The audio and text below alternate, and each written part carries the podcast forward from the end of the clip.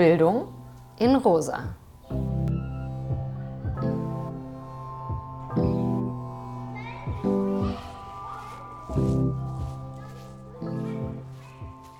Hallo, herzlich willkommen. Wir sind's wieder, Nina und Zongel von der Rosa Lux. Heute mit unserer neuen Podcast-Folge von Bildung in Rosa. Und zwar sprechen wir heute über Klassenverhältnisse und Bildung. Wir haben zwei Gäste eingeladen, Francis Sick und Nicole Gurke. Und mit den beiden sprechen wir darüber, wie Klassenverhältnisse Bildung strukturieren. Wir sprechen über Klassismus und darüber, ähm, wer überhaupt die Macht hat zu definieren, was als Bildung gilt und was nicht. Und zu guter Letzt gucken wir uns natürlich linke Perspektiven auf Bildung an. Hört rein und viel Spaß!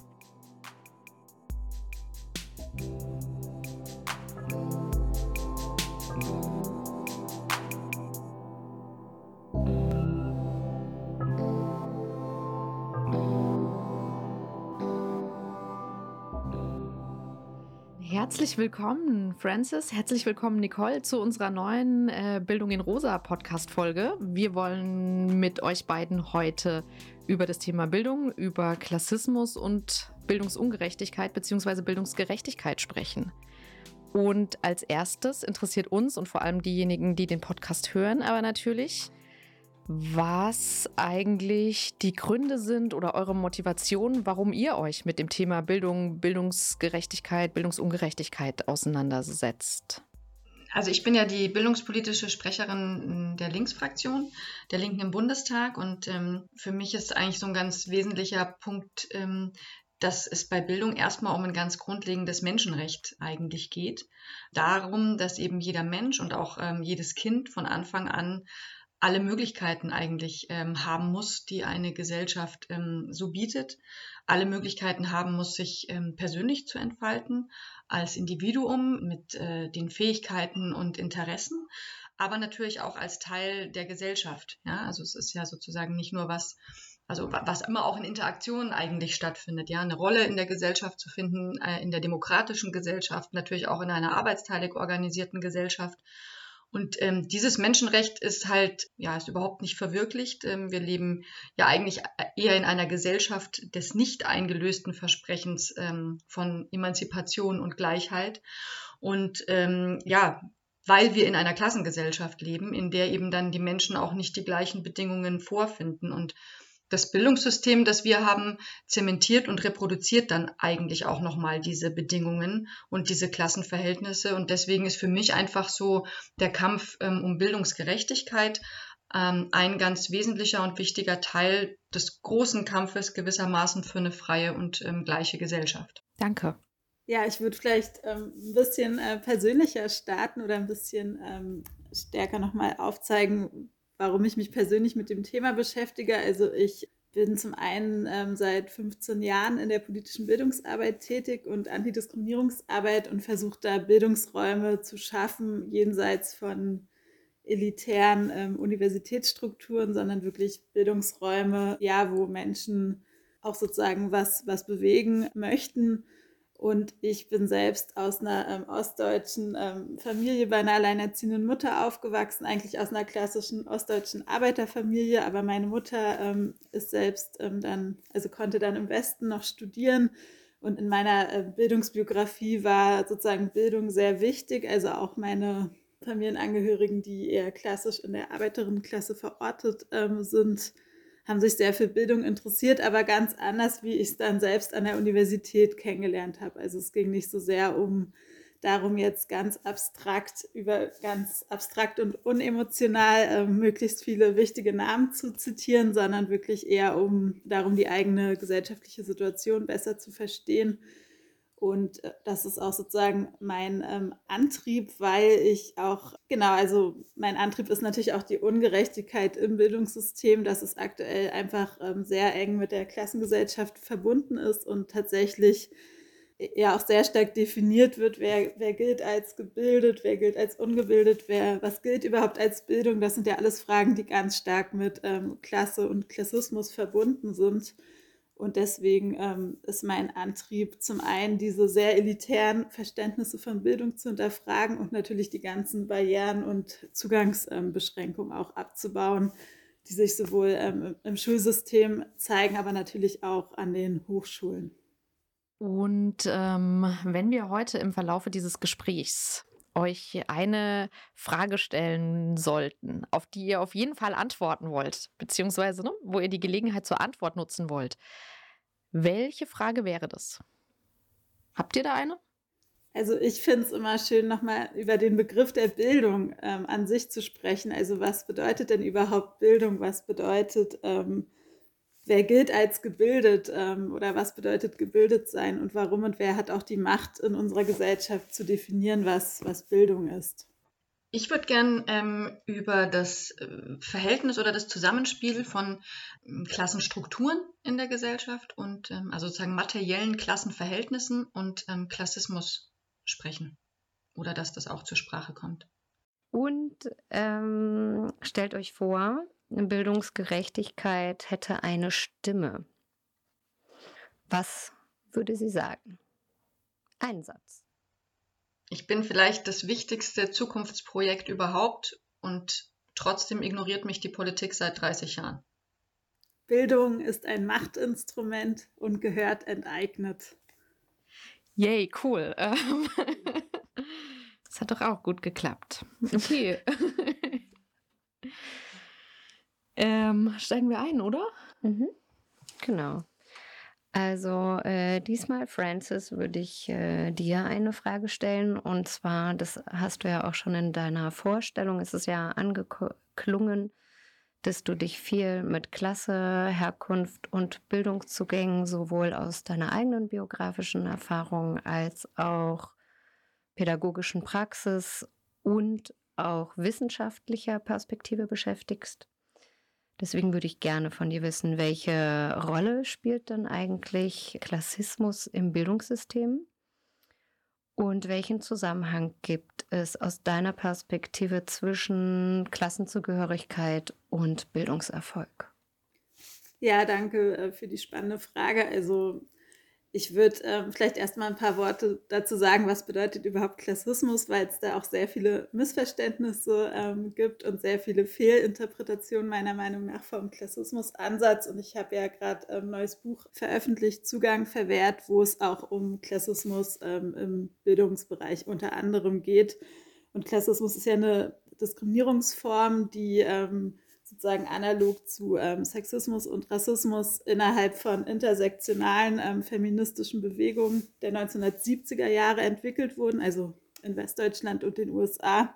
Und bei Klassismus geht es um die Diskriminierung aufgrund der Klassenherkunft und der Klassenzugehörigkeit. Und es, ist, es gibt ja zahlreiche Studien, die zeigen, dass in Deutschland der Zugang zu Bildungszertifikaten ganz maßgeblich von der Klassenherkunft abhängt. Also AkademikerInnen, Kinder und also SchülerInnen aus einkommensreichen und ähm, akademischen Haushalten haben eine sehr viel höhere Wahrscheinlichkeit, Bildungszertifikate zu erlangen. Da wird sehr früh aussortiert, also ja schon ähm, in der Grundschule, wenn es dann um die weiterführenden Schulen ähm, geht, da spielt nämlich nicht die Leistung ähm, die wichtigste Rolle, sondern die Klassenherkunft.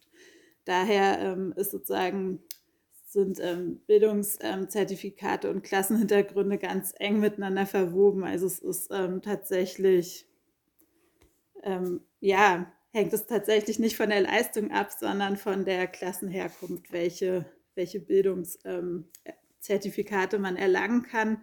Und wie gesagt, ich ähm, versuche in dem Buch auch ganz stark nochmal diesen Bildungsbegriff an sich in Frage zu stellen, weil wenn wir uns überlegen, wer wird in der Gesellschaft als ungebildet dargestellt, wer wird als gebildet dargestellt, wer, wer ähm, hat angeblich Kultur und wer ist kulturfern, dann sind das ja auch, ähm, also dann sind ja diese Zuschreibungen der angeblich bildungsfernen Arbeiterklasse auch ähm, Mechanismen, Mechanismen, die dann auch zu ähm, Abwertung und Ausbeutung auch ähm, führen können oder diese halt legitimieren. Also das ähm, sieht man ja auch im Bildungs- und Kulturbereich, wie unterschiedlich dann Bildungsinstitutionen gefördert werden. Da gibt es ja ganz ähm, riesige Unterschiede. Also es geht auch immer um diese Macht ähm, zu definieren, was Bildung ist. Und in unserer aktuellen kapitalistischen Gesellschaft haben halt Menschen mit sehr vielen ökonomischen Ressourcen ähm, die Macht, das zu definieren, was sozusagen als Bildung gilt und und was als ähm, ja, Populärkultur oder wer als ungebildet gilt. Vielleicht würde ich noch mal ein konkreteres Beispiel, damit es nicht ganz so abstrakt ist. Also ich ähm, gebe sehr viele Fortbildungen auch für LehrerInnen, SozialarbeiterInnen und ErzieherInnen und gerade bei Lehrkräften, was sehr oft vorkommt, ist, dass dann ähm, gesagt wird, ja, wir haben hier Kinder, die sind aus sogenannten Hartz-IV-Familien und damit halt sehr viele Zuschreibungen einhergehen, also die, dass dann Eltern sich angeblich nicht gut um die Kinder kümmern oder nicht helfen könnten bei ähm, den Hausaufgaben. Und da dann auch oft gesagt wird, ja, die passen doch irgendwie nicht wirklich aufs Gymnasium oder kommen die dann auf dem Gymnasium überhaupt klar? Und das ähm, da höre ich sozusagen sehr viele klassistische, klischeebesetzte Auf, äh, Aussagen, ähm, zum einen gegenüber nicht-akademischen Elternteilen und natürlich insbesondere Eltern, die Sozialleistungen beziehen. Und so zeigt sich dann Klassismus ganz ähm, konkret im Schulalltag, dass die ähm, Lehrkräfte aufgrund von klassistischen Vorurteilen Leute aussortieren und Akademiker Kinder bevorzugen. Vielleicht kann ich mit der Frage anknüpfen. Du bist jetzt ja auch schon darauf eingegangen, die du eingangs gestellt hast, äh, Francis und Nicole. Du arbeitest äh, auch zum Thema Bildung. Was versteht ihr unter Bildung ne? und äh, diese Aufladung mit was als äh, was gilt als gebildet ähm, und was wird abgewertet oder entwertet? Welche Bildung?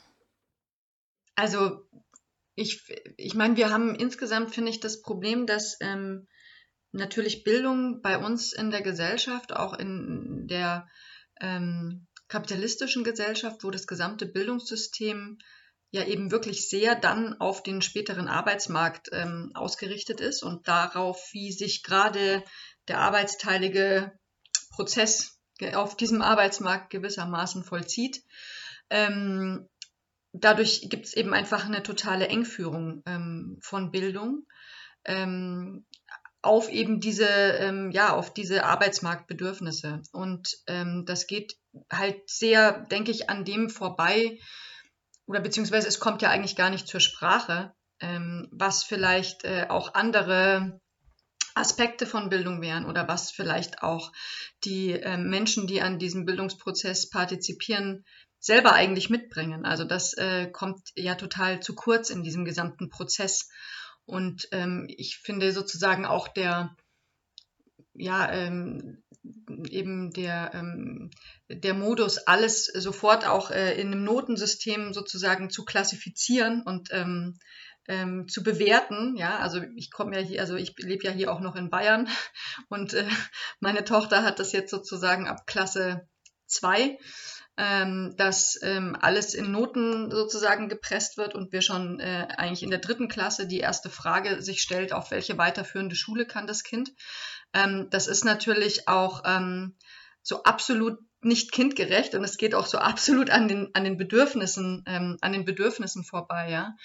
Ähm, und gleichzeitig gibt es natürlich dann auch noch ich finde, das mischt sich dann gerade natürlich jetzt auch am Gymnasium zum Beispiel oder dann auch an Hochschulen mit so einem sehr, ich würde mal sagen, alten Verständnis von Bildung. Also was sozusagen, was gehört in einen Bildungskanon, ähm, ja, ähm, was weiß ich, äh, noch aus äh, früheren Zeiten. Also was muss, ähm, was muss gelesen worden sein, damit man eben als gebildet gilt, ja. Und ähm, ähm, da gibt's natürlich schon in den letzten Jahren ähm, so ein bisschen, ähm, ein ähm, bisschen Veränderungen ähm, dann auch stärker hin zu einem Kompetenzbegriff und weniger sozusagen zu, ähm, also zu dieser Fixierung auf ganz bestimmte Inhalte und so weiter. Aber dennoch habe ich das Gefühl, dass man bei dem Kompetenzbegriff zum Beispiel nicht wirklich ähm, wegkommt von dem, was eben jetzt gerade unmittelbar zum Beispiel dann später auf einem Arbeitsmarkt gebraucht wird. Und ähm, ja, dass es halt schon sehr stark einfach um, eine, um Nützlichkeitsaspekte letztendlich ja geht. Ne? Also sozusagen, wie wird der Mensch schnell dann sozusagen und pass, möglichst passgenau und ohne Reibungsverluste nützlich. Und ähm, das ist äh, halt ein Blickwinkel, wo, glaube ich, sehr, sehr viel hinten runterfällt und wo ich ähm, ja auch tatsächlich denke, es würde eine, also es wäre eine große Anstrengung und ähm, wäre eine große Aufgabe, sozusagen jenseits dessen nochmal einen eigenen Bildungsbegriff zu entwickeln. Ja, ich kann da ganz gut anschließen. Also Bildung ähm, ist für mich sozusagen zum einen ein sehr machtvolles ähm, Instrument, zum anderen kann es natürlich auch was total ähm, Selbstermächtigendes sein. Also ich finde, es ist sehr, ähm, hat sehr viele unterschiedliche Seiten. Also es gibt diesen klassischen Kanon, wo Menschen, äh, wo sozusagen definiert wird, was ist wichtiges Wissen oder was ist sozusagen, das wird dann ja als Hochkultur bezeichnet. Ähm, und da wenn wir jetzt an die Leiden des jungen Werthers etc. denken, das sind dann oft ähm, Titel, wo eher ähm, auch die Lebensgeschichten von, von der Oberklasse wirklich auch im Mittelpunkt ähm, stehen.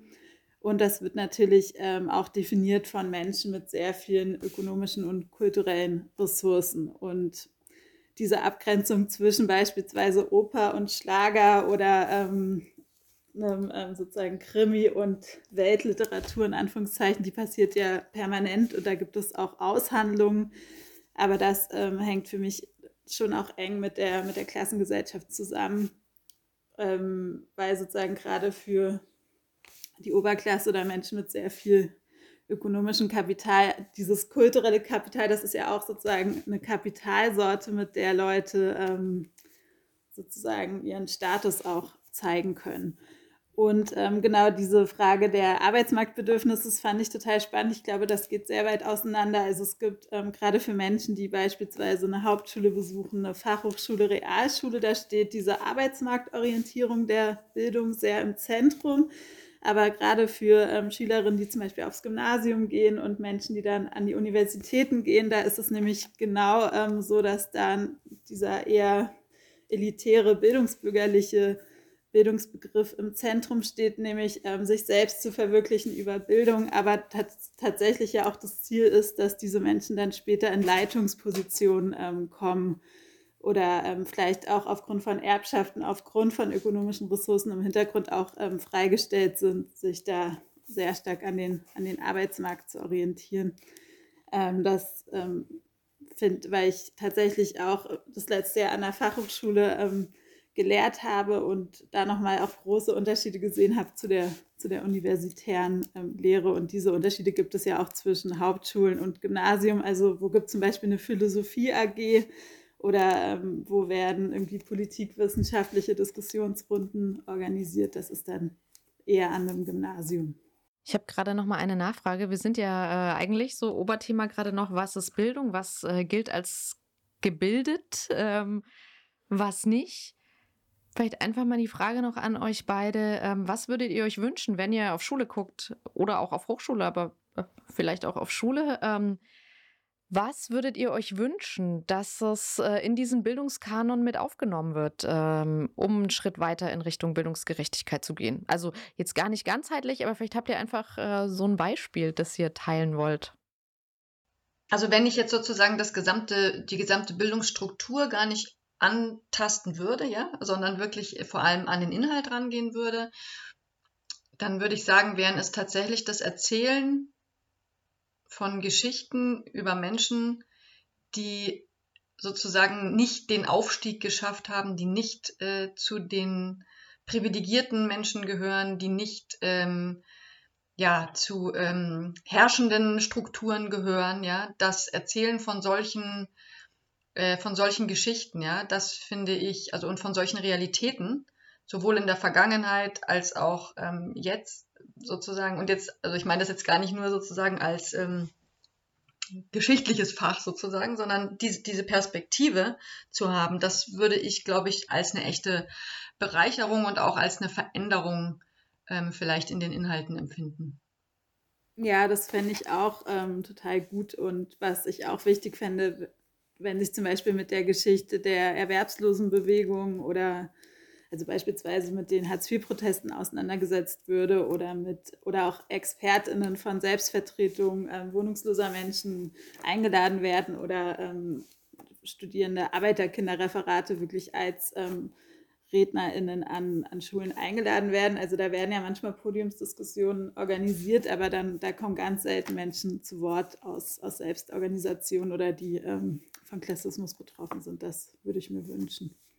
Und prinzipiell auch, dass einfach mehr über Sprache nachgedacht wird, weil mir tatsächlich in der Lehre vom in der Hochschullehre, im Alltag, im Austausch mit Kolleginnen auffällt, dass immer noch ähm, der Bildungsstand sozusagen von Menschen ausschließlich an der Sprache ähm, ermessen wird. Also da, da passieren, ähm, also da gibt es ja auch ein sehr schönes Buch, das heißt Unibluff ähm, von einem Professor, der diese ganzen ähm, schwurbeligen ähm, Bluff-Strategien so ein bisschen aufdeckt, aber tatsächlich ähm, zählt die, die Sprache der Herkunftsklasse oder das nennen wir auch in der Soziologie Habitus, ist immer noch sehr ausschlaggebend, ob jemand als gebildet wahrgenommen wird oder nicht. Vielleicht können wir an dieser Stelle auch deine Frage noch mit einfließen lassen. Jetzt haben wir über Bildung gesprochen und äh, du, Francis, hast ja zwischendurch deine Perspektiven auf ähm, Klassismus geteilt. Und du, Nicole, hast ja gesagt, ich würde gerne noch über Klassenverhältnisse sprechen ähm, oder Klassenstrukturen in Zusammenhang mit Klassismus. Und deswegen würde ich vorschlagen, dass du jetzt startest und dann hören wir vielleicht unterschiedliche Perspektiven oder auch nicht. Ja, ähm, also ich, ähm, ich finde, also mir geht es bei der Klassismus-Diskussion so, ich habe die ehrlicherweise, ja, ich weiß nicht, also ich nehme die noch nicht mein ganzes Leben lang wahr oder seitdem ich ein politischer Mensch bin, sondern vielleicht so seit, nicht so sechs, sieben Jahren würde ich sagen, nehme ich die wahr. Und ähm, ich finde sie beides, also ich finde sie auf der einen Seite eine totale Bereicherung in den Perspektiven, also weil ich finde, da kommen ähm, ja, da kommen sozusagen Sachen zur Sprache, ähm, die bisher also ziemlich unterm Radar einfach waren. Und äh, ich finde, ähm, ich würde vor allem auch sagen, dass, ähm, dass äh, also sagen, dass no, es gibt ja nicht nur die Ebene, sozusagen ähm, aufgrund der sozialen Herkunft ähm, diskriminiert zu werden, sondern es gibt ja auch die Ebene, das selber auch anzunehmen. Also ähm, sozusagen auch die Minderwertigkeit, ähm, eine Minderwertigkeit zu fühlen, ja, und ähm, das äh, sozusagen auch ähm, ja, also sozusagen gar nicht mehr selber das Problem zu sehen, äh, wenn, wenn selber die eigene Bildungsbiografie oder ähm, Erwerbsbiografie sozusagen sehr steinig ist oder verbaut ist, das gar nicht in den äh, die Ursache dafür gar nicht in den Strukturen zu sehen, sondern es sozusagen doch der eigenen Unzulänglichkeit, ja, gefühlten Unzulänglichkeit, gefühlten ähm, Minderwertigkeit und so weiter ähm, zuzuschreiben. Und insofern finde ich halt diese Debatte da dazu ganz, ganz wertvoll, weil ich finde, da, da werden sich, da werden sich, glaube ich, einfach gerade viele Menschen bewusst und da passiert einfach ähm, ganz viel. Ähm, und ich glaube, das hilft dann eben auch dabei, ähm, sozusagen wie soll ich sagen, Herrschaftsmechanismen, Herrschaftsstrukturen ja auch offen zu legen. Ja? Also das äh, finde ich einen ganz wichtigen ähm, Punkt dabei. Und gleichzeitig habe ich manchmal das Gefühl, dass es aber auch ein bisschen auf, also dass es die Gefahr gibt, dass es auf einen identitätspolitischen Diskurs gewissermaßen verengt wird. Also dass man sozusagen sagt, na ja, Klassismus, das ist halt sozusagen eine von vielen Diskriminierungsformen und klar, wir bekämpfen die irgendwie alle, aber das sozusagen, und dass das, und das ist auch richtig, aber dass sozusagen der, der zweite Schritt oder der, finde ich, dazugehörige Schritt zu sagen, Klassismus entsteht ja auf Basis von Klassenverhältnissen ähm, und Strukturen, ja, also einfach materiellen, manifesten Strukturen in dieser Gesellschaft, ähm, die Klassen konstituieren. Ähm, und wir müssen natürlich auch vor allem daran, um was äh, verändern zu können, dass das dann manchmal ein bisschen zu kurz kommt. Ja, also das nehme ich manchmal zumindest so wahr in ein paar Debatten. Und ähm, mir, also das ist der Moment, wo ich Angst habe, dass ähm, die Klassismus-Debatte ähm, fast schon ihr aufklärerisches Moment verlieren könnte, weil sie sozusagen dann selber es eigentlich auf eine individuelle Perspektive verengt und sozusagen auf, einen, auf eine Aufstiegsfrage gewissermaßen verengt, ja. Und ähm, ähm, deswegen ist es, also deswegen ist mir das wichtig, dass man das zusammen diskutiert, ja. Also ich würde sagen, Klassismus entsteht auf der Basis von Klassenstrukturen. Also gäbe es die Klassenstrukturen nicht, wäre es auch wahrscheinlich schwieriger. Also ja, würde ich davon ausgehen, dass das ähm, dass das ähm, so, nicht, ähm, so nicht alleine existieren würde. Und ich finde eben auch wichtig, es ist nicht der Klassismus, der zum Beispiel Armut ähm, ähm, erzeugt, sondern es ist natürlich eine Klassengesellschaft, ja, ähm, die ähm, Armut erzeugt. Und der Klassismus hilft gewisserweise dabei mit, ähm, diese Verhältnisse zu konstituieren und, fest und zu festigen und immer wieder sozusagen auch zu reproduzieren. Ähm, aber es sind eben tatsächlich die, die materiellen Verhältnisse, die Menschen arm, arm sein lassen, ja. Und äh, das finde ich eine total, das finde ich einfach eine wichtige Ergänzung, weil ich mache mir natürlich ganz viele Gedanken über, wie kann ein Bildungssystem anders aussehen.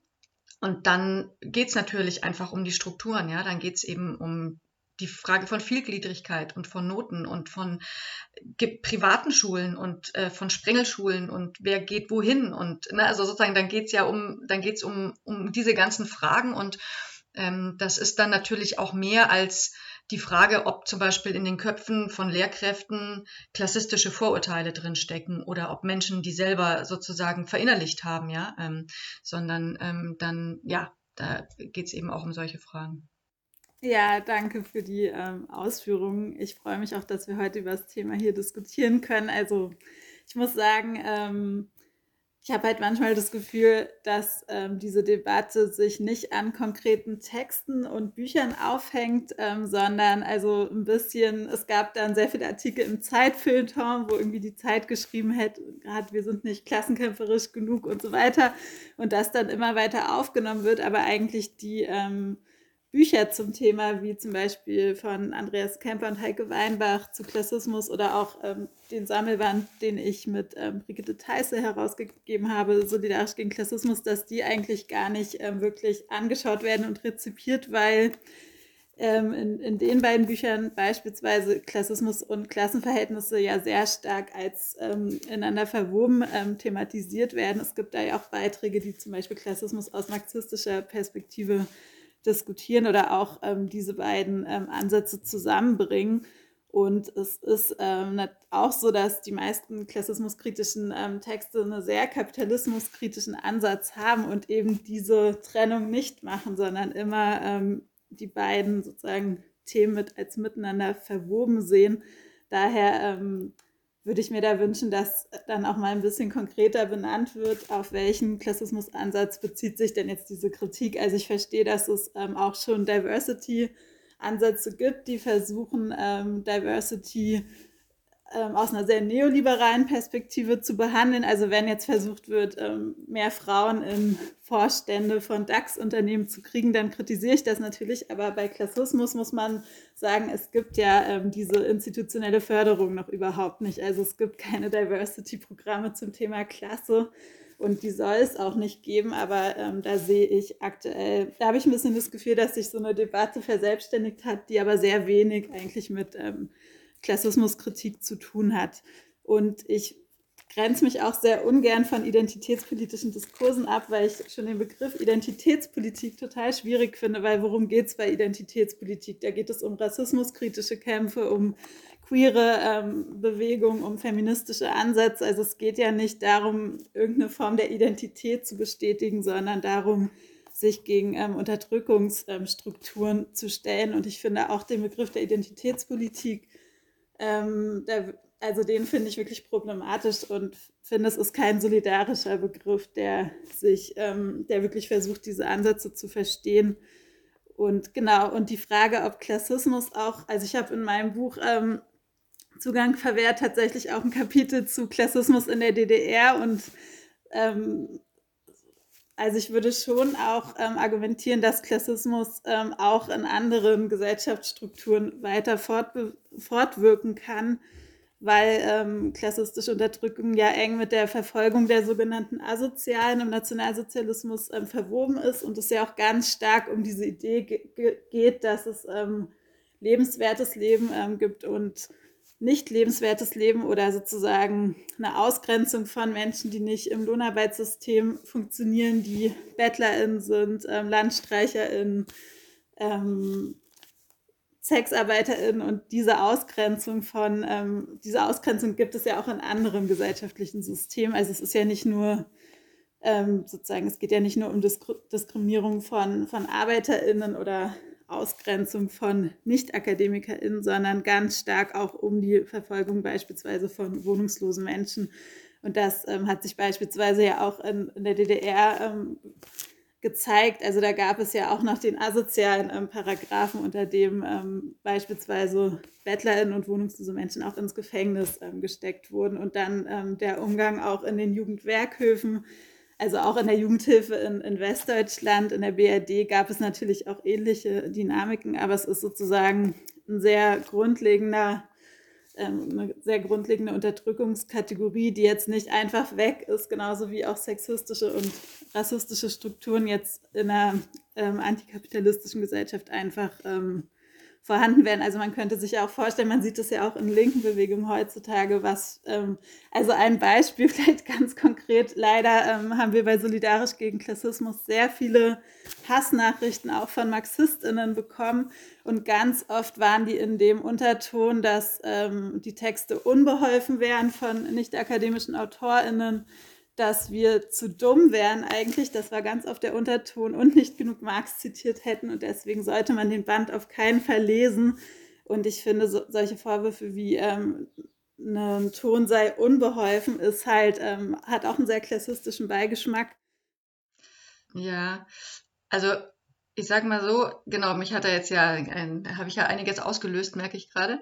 Ähm, aber ich, also ich habe mich jetzt auch tatsächlich gar nicht so sehr auf die wissenschaftlichen ähm, äh, sozusagen Studien dazu oder ähm, die Bände oder so bezogen, sondern sozusagen vor allem darauf, wie ich den Diskurs in der aktuellen Politik halt wahrnehme. Ne? Und ich sitze jetzt halt in einem Bildungsausschuss, der wird von Grünen geleitet. Ähm, da sind auch eine Menge Jusos drin. Mm, und äh, die Bildungsministerin ist eine FDPlerin. Und die reden alle von Chancengleichheit für ArbeiterInnenkinder und die reden alle von äh, auch von Klassismus und so. Und ich habe das Gefühl, dass die den Begriff wirklich ganz schlimm und eng geführt und sonst wie benutzen sozusagen. Ja, also es ging mir jetzt sozusagen nicht so sehr um die Frage, was da, also ähm, ich muss auch gestehen, dass ich jetzt deine, deinen ähm, Sammelband nicht gelesen habe. Ich habe was von Andreas Kemper gelesen, aber es ist tatsächlich das Einzige ähm, zu dem Thema. Aber also was da ja schon passiert, ist der Versuch, mh, hm, ich sage mal jetzt gerade bei der neuen Ampelkoalition, ja, da ist das Thema Bildung sehr, sehr hoch gewichtet und es ist äh, wirklich selbstproklamiertes Ziel, ähm, Ausschlusskriterien zu überwinden. So, aber gleichzeitig, ähm, und das Ganze passiert dann unter der Überschrift Fortschrittskoalition und wie heißt, Sie haben, wie haben es genannt? Stark-Watzinger hat sich genannt das Chancenministerium und so, ne? Also es sind große Begriffe und ähm, Sie beruft sich im Übrigen auch ganz viel immer auf Dahrendorf, ähm, der ja schon natürlich auch als ein fortschrittlicher Liberaler irgendwie noch äh, zu sehen ist, ja, ähm, und thematisiert das tatsächlich relativ viel. Und gleichzeitig machen die aber natürlich Folgendes, dass sie es viel thematisieren, aber die Strukturen ja überhaupt nicht angreifen. Also die Strukturen sozusagen weder wird das Bildungssystem besser finanziert, noch ähm, geht man irgendwie an die Strukturen, die Bildung ja auch so konstituieren, wie sie gerade sind, dran. Ähm, und dadurch passiert eben schon diese Verengung, dass du immer dann die Geschichte von dem einen oder der einen hast, die es eben, der oder die es eben geschafft hat, aus der Arbeiterinnenklasse als syrischer Flüchtling oder syrischer Geflüchteter aufzusteigen, ja.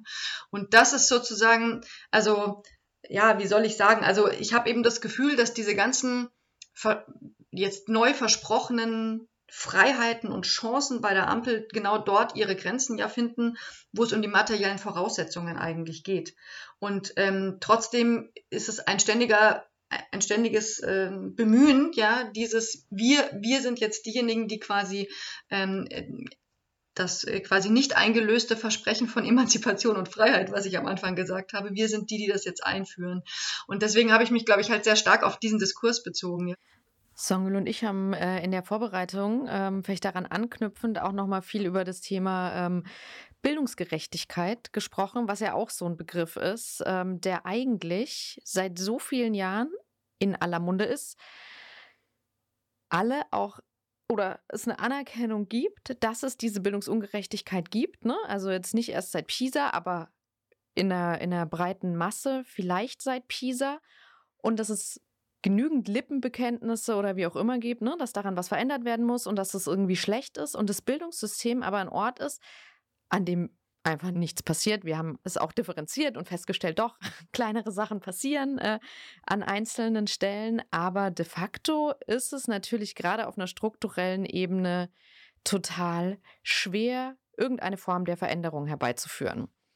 Und ähm, da vielleicht an euch beide auch nochmal die Frage, so jetzt mit dem Fokus auf Bildung und das Bildungssystem, um Effekte von Klassenzugehörigkeit aber natürlich auch anderen Diskriminierungsformen ja, abzumildern, ist äh, das Weiteste, wo ich hier im, im Moment vielleicht äh, hindenken kann. Was sind denn so konkrete Maßnahmen oder was sind denn Ideen, die ihr habt, äh, was sich verändern müsste?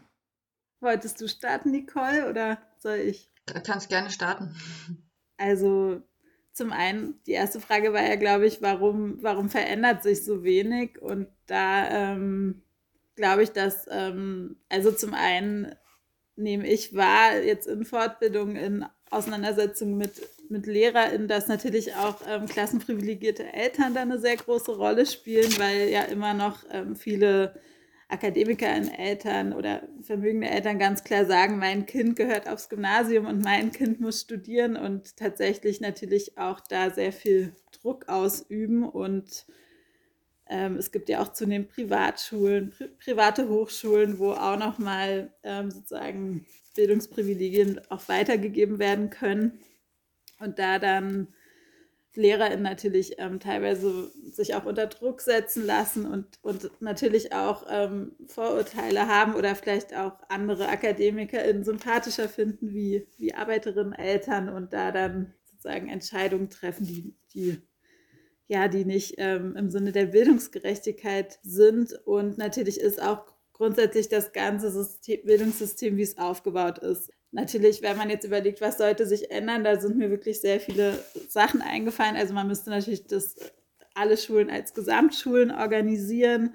Prinzipiell finde ich aber auch, dass ähm, Hochschulen, also die Trennung zwischen Hochschule und Universität sollte aufgehoben werden. Aber eigentlich müsste man das alles ganz, also in einer, in einer komplett sozusagen anderen Gesellschaft oder wenn man wirklich etwas ähm, grundlegender nachdenkt, würde ich das alles komplett ähm, anders organisieren und auch sowas wie Titel abschaffen, also Doktortitel, Professorentitel, das sozusagen auch alles abschaffen und natürlich die ganze Benotung ähm, abschaffen und alles in, ähm, in selbstorganisierte Bildungsangebote um, umwandeln. Aber das sind natürlich sehr, sehr große Forderungen. Ich glaube, eine der nächsten wäre natürlich ähm, dieses, äh, also alles sozusagen das dreigliedrige Schulsystem abzuschaffen und wirklich im Sinne von Gesamtschulen zu denken und auch Privatschulen ähm, abzuschaffen. Aber auch das ist ja schon sehr, sehr kompliziert umzusetzen. Man sieht ja auch immer wieder, wie stark da ähm, klassenprivilegierte Eltern dann auch äh, Lobbyarbeit machen und wie stark die auch politisch ein, Einfluss nehmen können. Das hat man ja beispielsweise in Hamburg mitbekommen. Ja, also da sind wir uns völlig einig. Also genau, ich würde jetzt ähm, auch sagen, also es ist das Schlimmste ist die Vielgliedrigkeit. Ähm, das ist äh, sozusagen das größte, das größte Hindernis eigentlich, ähm, sowohl in der, in der Schule als dann auch tatsächlich in der Hochschule. Ähm, weil das, was da ja immer als Differenzierung der Hochschullandschaft verkauft wird, ist ja vor allem mal eine horizontale und hierarchische ähm, Differenzierung und ähm, also es wird ja immer so als, ach, genau, und jeder hat ein eigenes Profil und das ist dann so viel fachliche Vielfalt und so. Ich glaube, das ist es wirklich nur untergeordnet. Vor allem ist es eben eine hierarchische Differenzierung, die ich, ähm, genau, die ich ähm, falsch finde. Ähm, ja, dann finde ich, ja, tatsächlich das Notensystem, also das äh, ist das nächste und ähm, genau, natürlich geht es vor allem um eine gute, also sozusagen einfach ähm, eine gute, wie halt die Gesellschaft auch ist, eine soziale Zusammensetzung an Hochschulen, wie halt eine Gesellschaft äh, oder an Schulen, wie halt eine Gesellschaft auch ist. Und ähm, dass jetzt wirklich sozusagen an jeder, ja, da, also auch dieses Modell, ständig eigene Schulen zu gründen, um äh, eigentlich dieses ähm, Modell einer sozusagen irgendwie einer Sprengelschule, wo halt verschiedene Menschen zusammenkommen, eigentlich zu, ähm, zu umgehen. Ja, also das ist, äh, das halte ich für eine total große Gefahr insgesamt. Und ähm, ja, insofern, das wären schon auch so meine, die drei wichtigsten, also meine drei wichtigsten Visionen, ja, wohl wissend, dass natürlich in Bildungsföderalismus und ja, in unserer ganzen Gesellschaft das äh, sozusagen sich schon sehr äh, am Rand des Utopischen gewissermaßen vollzieht. Na, vielleicht ähm, jetzt Perspektive deiner Arbeit. Ähm, ne? du, du arbeitest im Kontext ähm, Bildung, bist dran, ähm, einen Schritt weiter in Bildungsgerechtigkeit äh, zu gehen, beziehungsweise linke Perspektiven in den Diskurs und gerade in der Ampelkoalition einzubringen. Ähm, ja, linke, solidarische Perspektiven, die Zusammenhang, Klasse, Bildung äh, sichtbar machen. Was brauchst du? Also ich, es ist so, ich habe einfach die, ähm, wenn ich den Koalitionsvertrag der Ampel lese und wenn ich sozusagen sehe, was da gerade passiert, ähm, in dieser offiziellen politischen Debatte gewissermaßen, ja, ähm, dann ähm, habe ich sozusagen, gehen bei mir so ein bisschen Alarmglocken los, dass das sich in eine Richtung bewegt, was, ähm, ja, was jetzt vielleicht Nancy Fraser ja, 20, 15 Jahre zuvor als progressiven Neoliberalismus ähm, bezeichnet hätte. Jetzt ist mir klar, dass man diese Verhältnisse nicht komplett äh, vergleichen kann. Also genau, die äh, sozusagen Zeit der Clinton-Ära jetzt mit äh, ne, der Situation ähm, und wo ja sozusagen auch wirklich so eine ganz knallharte neoliberale Politik gemacht wurde, jetzt mit der Situation ähm, heute und äh, in Deutschland, wo natürlich ähm, die ganze Politik auch von der Debatte um Transformation und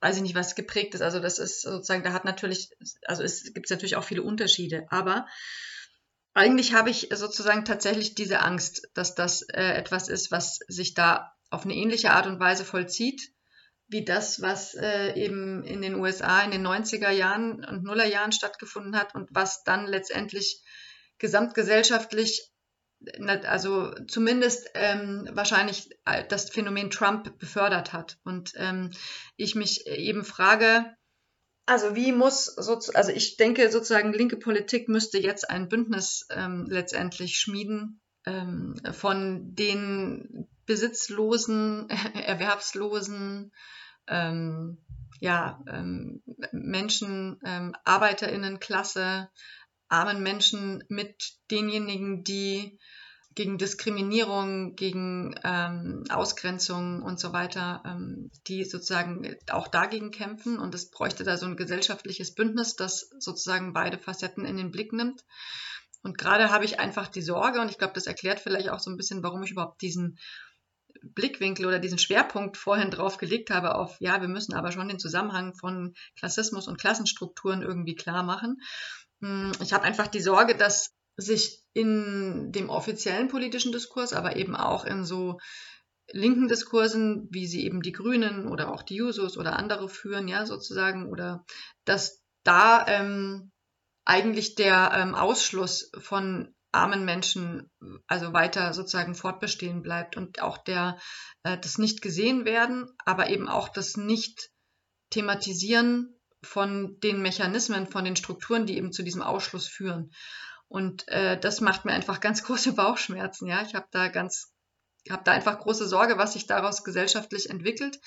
Und denke halt, dass die Linke da deswegen versuchen muss, also Linke groß und klein geschrieben, äh, versuchen muss, ja, also da sozusagen in die, den Finger sozusagen gewissermaßen in diese Wunde zu legen, in diese Leerstelle zu legen und an einem, äh, ja, an, an so einem gesellschaftlichen Bündnis vielleicht zu arbeiten.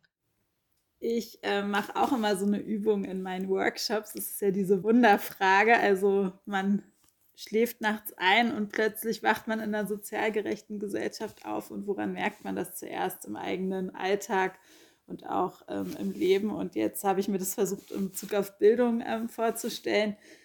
Und dann war erstmal die Frage, ob ich überhaupt zu meinem Job gehe, weil ich ja an der Humboldt-Universität in einem Forschungsprojekt arbeite und das müsste auf jeden Fall komplett anders organisiert sein, wenn nicht alles sogar abgeschafft. Also gerade so Elite-Unis, finde ich, sollten ja komplett abgeschafft sein und Forschung müsste komplett anders organisiert sein. Also es ist, ähm, also ich arbeite jetzt in einem sehr hierarchischen System. Also es gibt die ProfessorInnen, die wirklich auch ähm, die ganze Macht innehaben und dann den Mittelbau und dann natürlich noch die ganzen Menschen, die über Zeitarbeitsfirmen angestellt sind, um die Universität zu reinigen, also Reinigungskräfte und andere Angestellte, die sehr wenig verdienen und auch sehr wenig Macht haben. Und ich ähm, stelle mir das, habe mir es dann so vorgestellt, dass auf jeden Fall das Gebäude nicht mehr so ähm, ist ja auch ein sehr Prestigegebäude und dass das eigentlich alles gar nicht mehr so gegenüber auch von der Oper, dass das eigentlich nicht mehr so existiert, sondern Bildung eher ähm, sozusagen, dass alle Menschen vielleicht ein paar Stunden am Tag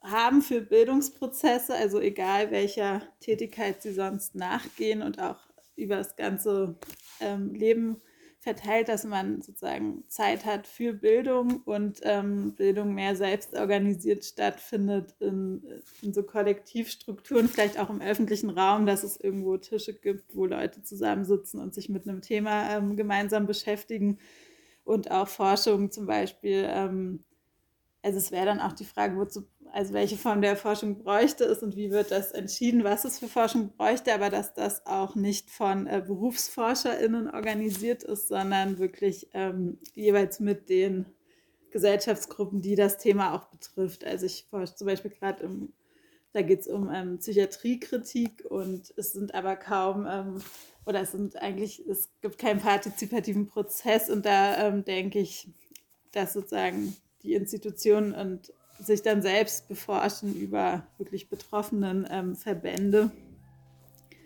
Und ich war selbst an einer freien Schule eine Zeit lang, deswegen kann ich mir so eine Utopie ähm, ganz gut vorstellen und finde es auch immer noch gut. Da konnten wir sozusagen selbst entscheiden, was. Also wir hatten sozusagen, wir konnten uns die Woche selbst organisieren.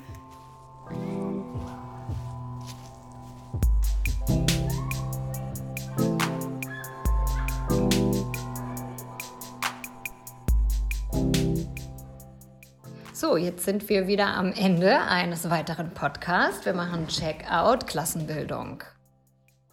Checkout Klassenbildung.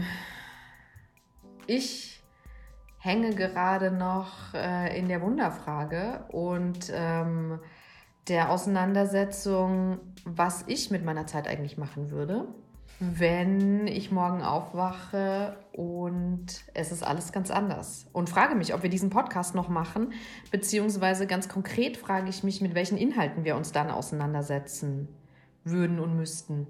Würden wir uns noch mit Klassenverhältnisse und Bildung auseinandersetzen? Vielleicht nicht mehr. Würden wir uns aber noch mit Klassismus auseinandersetzen? Würden wir uns damit auseinandersetzen, ähm, was dann als Bildung gilt?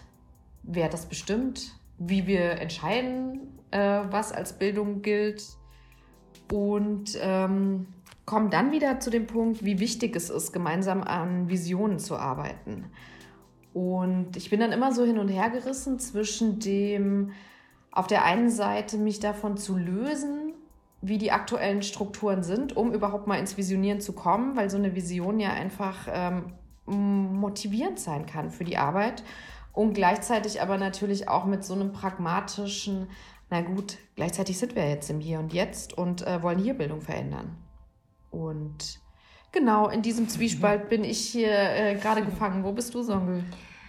Ähm, ich bin, wo du jetzt über die Wunderfrage sprichst, äh, merke ich, dass mich vor allem die Wut prägt, äh, die mich daran hindert zu visionieren. Und ich denke so, hey, das wäre ja voll cool, wenn wir so unterschiedliche Räume hätten. Und ich bräuchte auf jeden Fall vorher so einen Sparring-Raum, wo ich meine Wut so äh, auslassen kann auf all die Missverhältnisse und Schieflagen, die äh, strukturellen Ungleichheitsverhältnisse, um die mal so richtig auszukotzen. Ähm, und gerne auch mit anderen und genau, die müssen irgendwie raus. So, und wenn die raus sind, dann kann ich mich auch, dann würde ich mich vielleicht so ähnlich wie du, du hast ja ganz viele Fragen gerade gestellt, äh, fände ich das auch spannend, erstmal mit ganz vielen unterschiedlichen Leuten zu sprechen und mir Fragen zu stellen. Und ich hätte auch noch gar keine Lösung. Das würde mich auch befreien, dass ich noch gar keine Antwort habe, sondern weiß, dass wir kollektiv gemeinsam in einer Gesellschaft äh, auf der Suche sind, wie wir zu einer besseren Gesellschaft werden können und damit auch zu einer besseren Bildung kommen. Und ähm, das fand ich auch in diesem Gespräch einfach total spannend. Ähm, mich mit unterschiedlichen Perspektiven auf Bildung, auf Klassenverhältnisse und Bildung auseinanderzusetzen, so Fragen anzudenken, ne? wie Bildung anders gestaltet werden könnte, ähm, was ein Slogan der Bildung war, ähm, wie es immer ein Miteinander von Individuum und Struktur ist, wenn wir über Bildung reden. Und ähm, wie wichtig es ist, äh, weiter darüber im Gespräch zu bleiben und miteinander die unterschiedlichen ähm, Perspektiven einzunehmen und äh, da einen Schritt weiterzukommen. Da kann ich mich nur anschließen und ich fände das äh, spannend. Auch, äh, das merke ich immer an unserem Gespräch, Nina, dass mir die Zuhörenden an dieser Stelle immer fehlen, weil ich auch gerne wissen würde, natürlich, was ihr denkt, was eure Gedankengänge sind und welche Gefühle, Emotionen, Bilder ihr zu diesen Auseinandersetzungen habt. Vielleicht schaffen wir irgendwann mal im Raum auch mehr äh, miteinander in diese Begegnung zu kommen. Ja, das wäre super. Und damit äh, machen wir jetzt hier auch ein Komma. Und äh, es geht nächsten Monat weiter, im Juni. Wir hoffen, ihr seid dabei. Genießt die ersten Frühlingsstrahlen und bis dahin. Ciao.